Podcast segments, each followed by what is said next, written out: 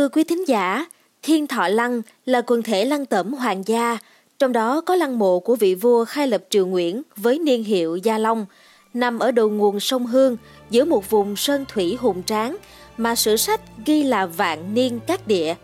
Phóng viên tuổi trẻ đã trở lại khu lăng mộ bí ẩn ấy để tiếp tục khám phá những giá trị lịch sử văn hóa vẫn đang giấu kín ở nơi này. Trong số podcast thuộc kỳ phát sóng Bí ẩn nghìn thu Thiên Thọ Lăng lần này, mời quý thính giả hãy cùng theo chân chúng tôi khám phá những bí ẩn đã từng chôn vùi cùng những giấc ngủ nghìn thu giữa trùng sơn quý vị nhé. Thưa quý vị, từ trung tâm thành phố Huế, chúng tôi theo quốc lộ 49 đi về phía tây nam, rồi men theo con đường ven sông Tả Trạch, đi ngược lên phía thượng nguồn sông Hương. Khoảng 16 cây số là đã thấy Như Lạc vào miền Sơn Cước. Dòng sông sâu, hai bờ dựng đứng, cây cối rậm rạp, nhìn về phía tây là một quần sơn với hàng chục ngọn núi lớn nhỏ điệp trùng. Chiếc flycam đã cho chúng tôi một cái nhìn toàn cảnh của vùng rừng núi Thiên Thọ, vừa mang vẻ đẹp hữu tình, vốn dĩ của đất trời xứ Huế, vừa chứa đựng một sức mạnh hùng tráng của núi rừng Trường Sơn. Lăng mộ vua Gia Long và quần thể Thiên Thọ Lăng nằm ở đó. Giữa ba bên khe suối bao bọc và bốn bề là 42 ngọn núi chầu về. Sách Đại Nam Nhất Thống Chí, cuốn địa chí nước Việt, biên soạn dưới thời Nguyễn cho hay Núi Thiên Thụ nguyên danh là Thụ Sơn, năm Gia Long thứ 14, tức năm 1815. Vua Phong tên là Thiên Thụ Sơn, Thụ và Thọ cùng một chữ Hán, cùng nghĩa. Về sau này, người ta thường dùng âm thọ để gọi tên núi Thiên Thọ, Lăng Thiên Thọ. Thiên Thọ có nghĩa là trời ban cho. Năm 1814, vua đã cho khởi công xây dựng lăng Thiên Thọ để an táng thừa thiên cao hoàng hậu. Tả hữu, tiền hậu của lăng có 34 ngọn núi chầu về, Sơn Triều. Ngoài ra còn có thêm 8 ngọn núi khác cũng nằm trong vùng trọng địa lăng tẩm, tổng cộng là 42 ngọn. Các ngọn núi đều được vua đặt tên Thanh Sơn, Bạch Sơn, Thúy Sơn, Chánh Trung Sơn và khắc vào bia đá đặt trên mỗi đỉnh núi. Việc này cũng được chép vào bộ chính sử Đại Nam Thực Lục. Bao bọc quanh vùng Sơn Thủy Thiên Thọ là hai nhánh sông Tả Trạch và Hữu Trạch từ Trường Sơn đổ về. Trước khi hợp lưu thành sông Hương ở ngã Ba Tuần cách đó chừng 5 cây số. Trong khi đó, bao bọc quanh khu lăng lại là hai dòng suối. Dòng thứ nhất tụ hợp tất cả các dòng nước chảy từ các núi bên trái lăng xuống, rồi mở rộng thành một cái hồ nằm trước khu lăng mộ gọi là Hồ Dài. Dòng nước từ hồ dài tiếp tục chảy ra đến lăng Thiên Thọ Hữu của Thuận Thiên Cao Hoàng hậu và kết nối một hồ nằm trước lăng Thoại Thánh của thân mẫu vua gọi là Hồ Vuông, rồi chảy tiếp đến lăng Hoàng Cô, lăng chị ruột vua. Dòng thứ hai là suối Trường Phong, phát nguyên từ núi Duệ, chảy quanh núi Thiên Thọ, chảy về trước lăng Trường Phong của chúa Nguyễn Phúc Chú, rồi hợp lưu vào hồ dài. Nhà nghiên cứu Trần Viết Điền cho biết, vua Gia Long giao cho nhà địa lý Lê Duy Thanh đi tìm cuộc đất vạn niên cát địa để chọn nơi yên nghỉ vĩnh hằng cho mình. Địa cuộc đó phải có phong thủy và long mạch vượng phát để giữ trường tồn cho vương triều của mình. Sách Đại Nam Thực Lục đã chép rõ diễn biến của việc này. Vào năm Gia Long thứ 13, ngày 22 tháng 3 năm Giáp Tuất, nhằm ngày 11 tháng 5 năm 1814, vua cho dựng thọ lăng ở Thọ Sơn, làng Định Môn để an táng chánh phi của mình là Thừa Thiên Cao Hoàng hậu vừa băng hà gần 3 tháng trước đó.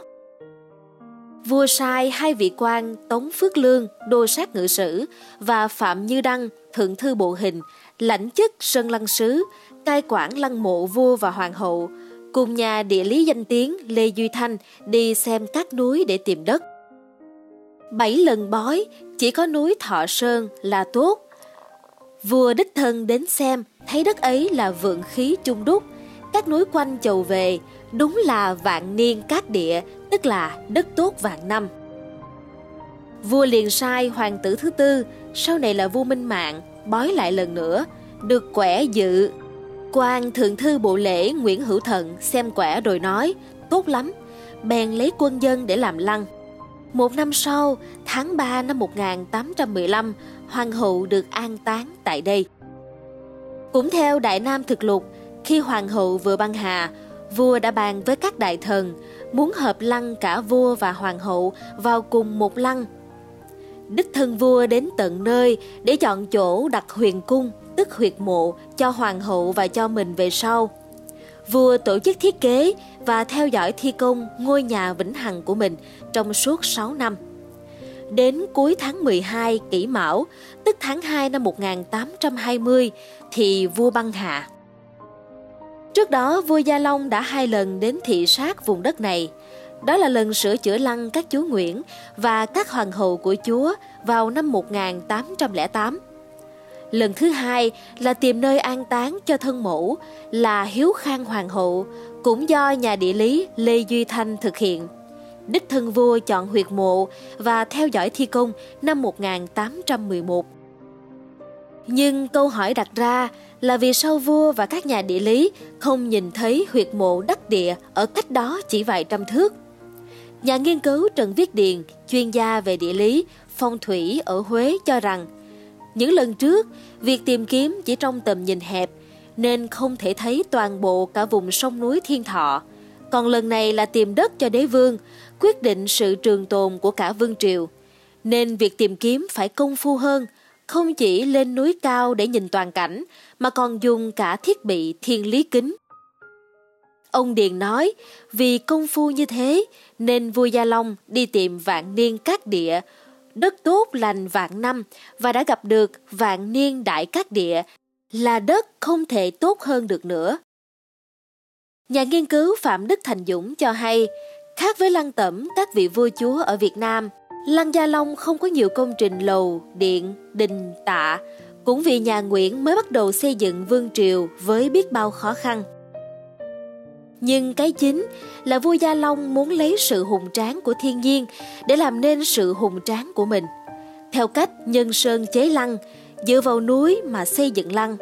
Vì vậy, Thiên Thọ Lăng không phải chỉ là lăng mộ với tẩm điện và nhà bia, mà bao gồm cả quần thể Thiên Thọ Sơn với rừng núi, suối khe trùng điệp.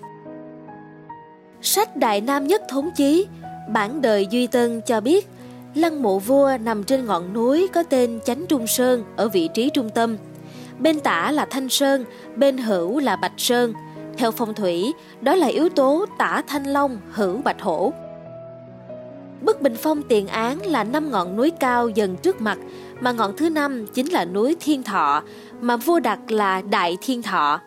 Hai trụ biểu trước lăng được dựng trên ngọn Tiểu Thiên Thọ, 14 ngọn bên trái, 14 ngọn bên phải, làm tả phù hữu bậc.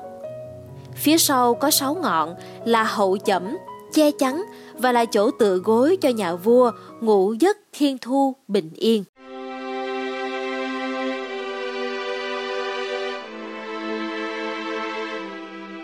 Thưa quý thính giả, mong là số podcast ngày hôm nay đã mang đến cho quý vị câu chuyện nhiều cảm xúc về khung cảnh ngôi mộ vua Gia Long và quần thể Thiên Thọ Lăng. Số podcast tiếp theo trong kỳ phát sóng Bí ẩn nghìn thu Thiên Thọ Lăng lần này, chúng tôi sẽ giới thiệu cho quý vị câu chuyện về cái chết của vị vua xuất thân là võ tướng, vua Gia Long. Xin mời quý thính giả cùng đón nghe nha. Còn bây giờ, xin chào tạm biệt và hẹn gặp lại.